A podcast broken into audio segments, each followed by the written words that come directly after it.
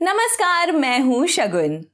Study IQ के आकाशवाणी कार्यक्रम में आप सभी का स्वागत है। शुरू करते हैं दिन भर की वे ज़रूरी खबरें, जिनसे परीक्षा में सवाल पूछे जा सकते हैं। दोस्तों, आगे बढ़ने से पहले आपको बता दें कि आकाशवाणी की सभी वीडियो अपडेट्स के लिए आप मेरा टेलीग्राम चैनल ज्वाइन कर सकते हैं। तो आइए शुरू करते हैं। Only Indian entities can do mapping terrestrial surveys विज्ञान एवं प्रौद्योगिकी मंत्रालय ने एक सूचना जारी की है, जिसके मुताबिक केवल इंडियन एंटिटी यानी भारतीय संस्थाओं को भी मोबाइल मैपिंग और स्ट्रीट व्यू सर्वेक्षण करने की अनुमति होगी। भारतीय संस्था को भारतीय क्षेत्र और जल क्षेत्र के भीतर जियोस्पैटिकल डेटा प्राप्त करने, एकत्र करने, तैयार करने, प्रसारित करने स्टोर करने, साझा करने, प्रकाशित करने, वितरित करने अपडेट करने और डिजिटलाइज करने का भी अधिकार होगा।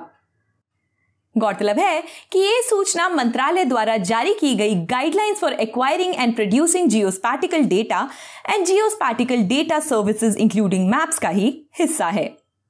आपको बता दें कि जियोस्पैटिकल टेक्नोलॉजी एक इमर्जिंग फ़ील्ड है। इसमें geographic information system remote sensing और ग्लोबल पोजिशनिंग सिस्टम शामिल होते हैं। रिमोट सेंसिंग किसी क्षेत्र की भौतिक विशेषताओं का पता लगाने और उनकी निगरानी करने की प्रक्रिया है।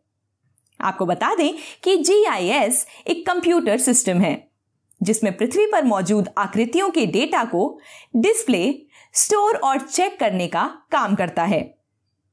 सरल भाषा में कहें तो एक ऐसा सिस्टम जिसमें पृथ्वी पर मौजूद बिल्डिंग, वेजिटेशन और स्ट्रीट्स को एक ही मैप पर दिखाया जा सके।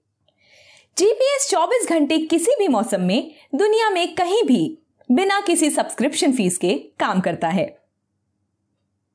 आइए देखते हैं अगली खबर। सरस्वती समन 2021 प्रोफेसर रामदरश मिश्र को सरस्वती समन 2021 के लिए चुना गया है। उनकी कविताओं के संकलन मैं तो यहाँ हूँ के लिए उन्हें इस पुरस्कार से नवाजा जाएगा। के के बिरला फाउंडेशन द्वारा दिए जाने वाला यह सम्मान साल उन्नीस सौ इक्यानवे में शुरू किया गया था। यह भारत में साहित्य के क्षेत्र में दिए जाने वाले पुरस्कारों में प्रमुख स्थान रखता है। साल 2020 के लिए यह पुरस्कार मराठी लेखक शरण कुमार लिम्बाले को दिया गया था।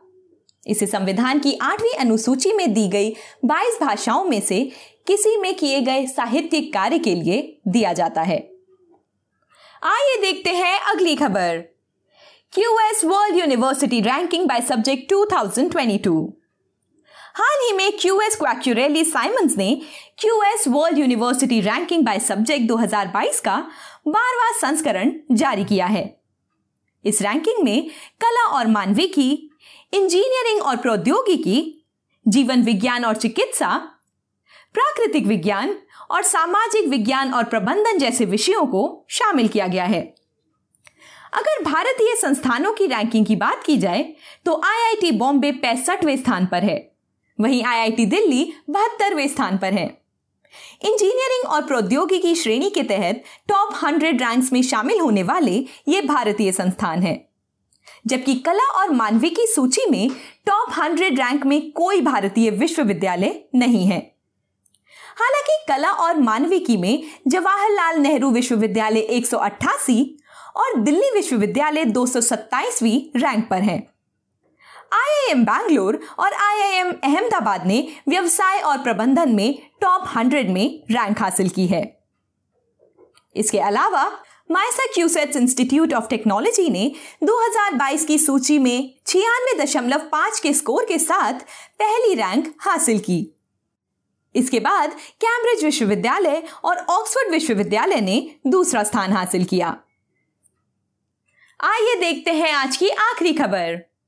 RBI proposes to simplify the payment settlement process हाल ही में भारतीय रिज़र्व बैंक ने ई कॉमर्स के माध्यम से निर्यात और आयात के लिए भुगतान के निपटान की प्रक्रिया को सरल बनाने के लिए मौजूदा मानदंडों को संशोधित करने का प्रस्ताव दिया है। आरबीआई ने ऑनलाइन निर्यात आयात सुविधाकर्ताओं द्वारा सुगम, कम मूल्य के निर्यात और आयात संबंधी भुगतानों के प्रोसेसिंग और सेटलमेंट पर ड्राफ्ट दिशा निर्देश जारी किए हैं। ई कॉमर्स के विकास के लिए और बैंकों एवं अन्य हितधारकों से प्राप्त फीडबैक के बाद इस प्रक्रिया को और सरल और युक्ति संगत बनाने के लिए मौजूदा दिशा निर्देशों को संशोधित किया जा रहा है। ये सुविधा तीन हज़ार डॉलर से अधिक मूल्य के सामानों और डिजिटल उत्पादों के ऑनलाइन आयात के लिए उपलब्ध नहीं होगी। वहीं निर्यात के मामले में ये सीमा पंद्रह हज़ार डॉलर तक तय की गई है।